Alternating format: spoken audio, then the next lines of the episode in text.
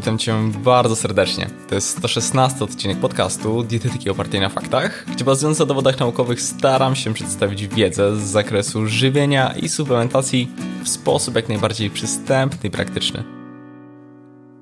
W obiegowych przekonaniach kwasy tłuszczowe z rodziny omega-3 często uchodzą za te korzystne dla szeroko pojętego zdrowia, natomiast z grupy omega-6 wręcz przeciwnie. Najczęściej wspomina się o ich prozapalności czy ogólnej szkodliwości, np. w kontekście chorób układu krążenia. Co niezwykle ciekawe, takie przeświadczenie jest naprawdę mocno ukorzenione. Powiedziałbym wręcz, że jest to swego rodzaju dogmat dietetyczny. A co jeśli powiem, że to nieco bardziej złożony temat? Czy rzeczywiście takie postrzeganie kwasów tłuszczowych z rodziny omega-6 znajduje odzwierciedlenie w świetle dowodów naukowych? O tym w dzisiejszym odcinku. Zapraszam do materiału.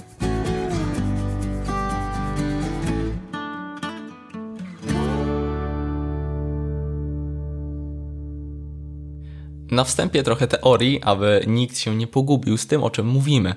Istnieją różne podziały kwasów tłuszczowych. Jednym z nich jest podział względem pozycji pierwszego wiązania podwójnego, licząc od końca metylowego łańcucha. Brzmi strasznie skomplikowanie, ale jednak znacząco wpływa na właściwości.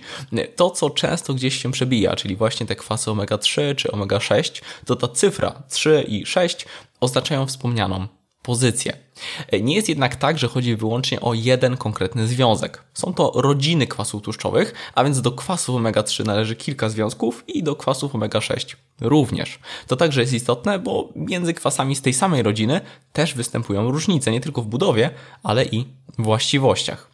Taką głową rodziny kwasów omega-3 jest kwas alfa-linolenowy, w skrócie ALA i najczęściej w praktyce bazujemy po prostu na tym skrócie ALA. Natomiast Głową rodziny omega-6 jest kwas linolowy, w skrócie LA i też ten skrót jest częściej wykorzystywany. Więc mamy ALA i LA. I teraz ważne, z grupy wszystkich kwasów tłuszczowych, ogólnie wszystkich, e, istnieją tylko dwa należące do tak zwanych niezbędnych nienasyconych kwasów tłuszczowych. E, to teoretycznie jedyne kwasy tłuszczowe, które muszą zostać dostarczone wraz z dietą dla prawidłowego funkcjonowania organizmu. Oczywiście w praktyce dostarczamy z dietą różne kwasy tłuszczowe, proporcja między nimi też jest różna, e, ale jak wspomniałem, są wyłącznie dwa kwasy, które uznawane są za niezbędne. Należą do nich właśnie kwas ALA i kwas LA. Zgodnie z normami dla populacji polskiej, podaż kwasu LA powinna wynosić 4% dziennej podaży energii. To dość sporo. E, przy spożyciu energii na poziomie około 2000 kcal na dobę to plus minus 9 gramów. Później przejdę do tego, jak to dostarczyć z dietą w praktyce. E, dla kwasu ALA normy wynoszą 0,5% wartości energetycznej diety, co przy 2000 kcal daje trochę ponad 1 gram. I właściwie już teraz powinna się zapalić lampka jak to możliwe, że kwasy uznawane za szkodliwe, kwasy omega-6, są niezbędne i wyznaczony jest dla nich poziom w normach żywienia? No cóż, odgrywają ważną rolę fizjologiczną, budulcową w naszym organizmie. Z wspomnianych kwasów LA i ALA e, powstają inne związki, jak wspomniałem, to tylko głowy rodziny, ale pozostali członkowie zdecydowanie nie są nieistotni, a wręcz przeciwnie. Pod wpływem enzymów takich jak elongazy i desaturazy dochodzi do kaskady przemian i w efekcie otrzymujemy m.in., bo to nie wszystkie, kwasy eikozapentaenowy i dokozaheksaenowy, lepiej znane ze skrótu EPA i DHA, to są te omega-3, oraz kwasy gamma-linolenowy oraz arachidonowy w skrócie GLA i ARA z rodziny omega-6 i to też nie wszystkie. Dużo trudnych nazw, ale idźmy dalej. Sugeruje się, że kwasy z rodziny omega-3 są przeciwzapalne, natomiast omega-6 prozapalne. Czy rzeczywiście? Zdecydowanie nie. To spore uproszczenie i już wyjaśniam. Po pierwsze, stan zapalny sam w sobie nie jest zły. Od tego w ogóle warto zacząć. Właściwie jest on nam niezbędny. Stanowi reakcję obronną, reakcję adaptacyjną która dąży do przywrócenia zaburzonej homeostazy, do której doszło z jakiegoś powodu. Prawidłowy przebieg reakcji zapalnych jest niezwykle ważny i jest zjawiskiem pożądanym. Inną sprawą jest oczywiście nadmiar stanu zapalnego lub przewlekły stan zapalny. I teraz, choć dla niektórych może się to wydawać zaskakujące, to z kwasów omega-6 powstają zarówno związki prozapalne, jak i przeciwzapalne. Niektóre mają działanie wyraźnie prozapalne, inne wyraźnie przeciwzapalne, a niektóre mają zarówno działanie pro, jak i przeciwzapalne, zależnie od czasu ich wytwarzania. Z kwasów tłuszczowych omega-3 powstają związki przeciwzapalne, zatem słusznie przypisuje się im plakietkę z napisem przeciwzapalne.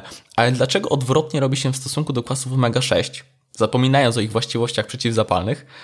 I to zresztą tylko i wyłącznie punkt widzenia biochemii, fizjologii, a nas w zasadzie interesuje to, co się dzieje w praktyce. I otóż Badania na zdrowych osobach wykazały, że zwiększone spożycie kwasu LA, tego kwasu omega-6, nie zwiększa stężenia wielu markerów zapalnych. Badania epidemiologiczne sugerują nawet, że omega-6 mogą być związane ze zmniejszonym stanem zapalnym. Co więcej, e, kwas gamma-linoleinowy, ten GLA, omega-6, e, wykazuje właściwości stricte przeciwzapalne. E, to na przykład popularny w niektórych kręgach olej z wiesiołka czy olej z ogórecznika. Bo ogólnie w żywności znajdziemy głównie kwas LA. Pozostałe omega-6, jak wspomniałem, mogą powstawać w organizmie w konsekwencji przemian i oczywiście mogą być dostarczone z dietą, ale jest ich zdecydowanie mniej. Więc to trochę paradoksalne, ale niektóre osoby mówią o prozapalnych kwasach omega-6, a później polecają na przykład właśnie olej z wiesiołka czy olej z ogórecznika jako przeciwzapalny dodatek do diety. A to właśnie omega-6.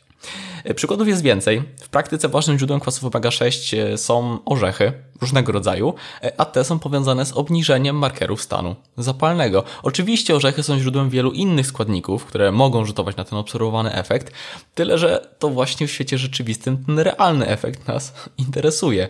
A więc wiemy, że nieprzetworzona, konwencjonalna żywność bogata w omega-6 ma właściwości przeciwzapalne. Jaki z tego wniosek? Wpływ kwasów tłuszczowych omega-6 na reakcję zapalną jest złożony i nie tak negatywny, jak niekiedy się sądzi. Straszenie kwasami omega-6 jest nieuzasadnione i dobrze, aby one w naszej diecie się pojawiały. Yy, natomiast nie na samym stanie zapalnym to wszystko się kończy. W wielu badaniach stwierdzono korzystny związek między spożyciem kwasu LA a na przykład stężeniem cholesterolu frakcji lipoprotein o niskiej gęstości, czyli popularnego LDL-u we krwi. Ponadto LA obniża stężenie triglicerydów, więc omega-6 wpływają pozytywnie na profil lipidowy i ma to swoje konsekwencje. Wyższe spożycie kwasów omega-6 jest związane ze zmniejszonym ryzykiem chorób układu krążenia. To kolejny argument przemawiający za zasadnością ich spożycia. Skąd więc tyle szumu? Często w mediach głównego nurtu przewija się temat proporcji kwasów omega-6 do omega-3, że jest ona nierzadko zbyt wysoka. I faktycznie tyle, że bywa to często błędnie interpretowane. W praktyce znacznie większym problemem populacyjnie wydaje się być niskie spożycie kwasów omega-3, a nie zbyt wysokie omega-6. Jak to odnieść do diety? Źródłem kwasów omega-6 są przede wszystkim różne orzechy, pestki, nasiona i oleje roślinne. E, różne oleje czy różne orzechy zawierają mniej lub więcej omega-6, już nie będę wchodzić w szczegóły. E, to wartościowe elementy diety. E, źródłem omega-3 są natomiast zarówno roślinne produkty, jak orzechy włoskie, siemielniane, jak i zwierzęce, przede wszystkim ryby. Więcej o kwasach omega-3, też wchodząc w szczegóły tutaj, akurat w tym zakresie, mówiłem w dedykowanym odcinku podcastu, do którego zostawię linki w opisie. To, co jest problematyczne, to to, że w takiej niezdrowej diecie, takiej diecie zachodniej, omega-6 może być bardzo dużo. I niestety nie wynika to z faktu spożycia orzechów czy pestek, ale między innymi e, słonych, tłustych przekąsek, które są smażone na olejach roślinnych. I to już problem sam w sobie, nie przez omega-6, ale przez szereg składników takich wysoko przetworzonych produktów. Paradoksalnie w zdrowej diecie często kwasów omega-6 może wręcz brakować. Dlatego dobrze jest wprowadzić nawyk np. garści różnych orzechów, różnych pestek, nasion dziennie. To dobre źródło nie tylko kwasów tłuszczowych, ale i różnych fitozwiązków, witamin czy składników mineralnych. Podsumowując, wbrew temu, co się obiegowo sądzi, kwasy omega-6 nie są złe i szkodliwe, lecz są niezbędne i mogą przynieść wiele korzyści, np. w kontekście ryzyka chorób układu sercowo-naczyniowego czy stanu zapalnego. Jeżeli w kogoś diecie jest bardzo dużo omega-6 przez frytki i chipsy, to problemem nie jest omega-6, tylko frytki i chipsy. Wartościowym źródłem kwasów omega-6 są głównie orzechy, pestki, nasiona i warto je uwzględniać w diecie, zdroworozsądkowo. A przy tym nie zapominać o kwasach z rodziny omega-3. To już tyle ode mnie. Liczę, że ten odcinek okazał się wartościowy, a ja się żegnam. Do zobaczenia. Do usłyszenia już niebawem. Hej!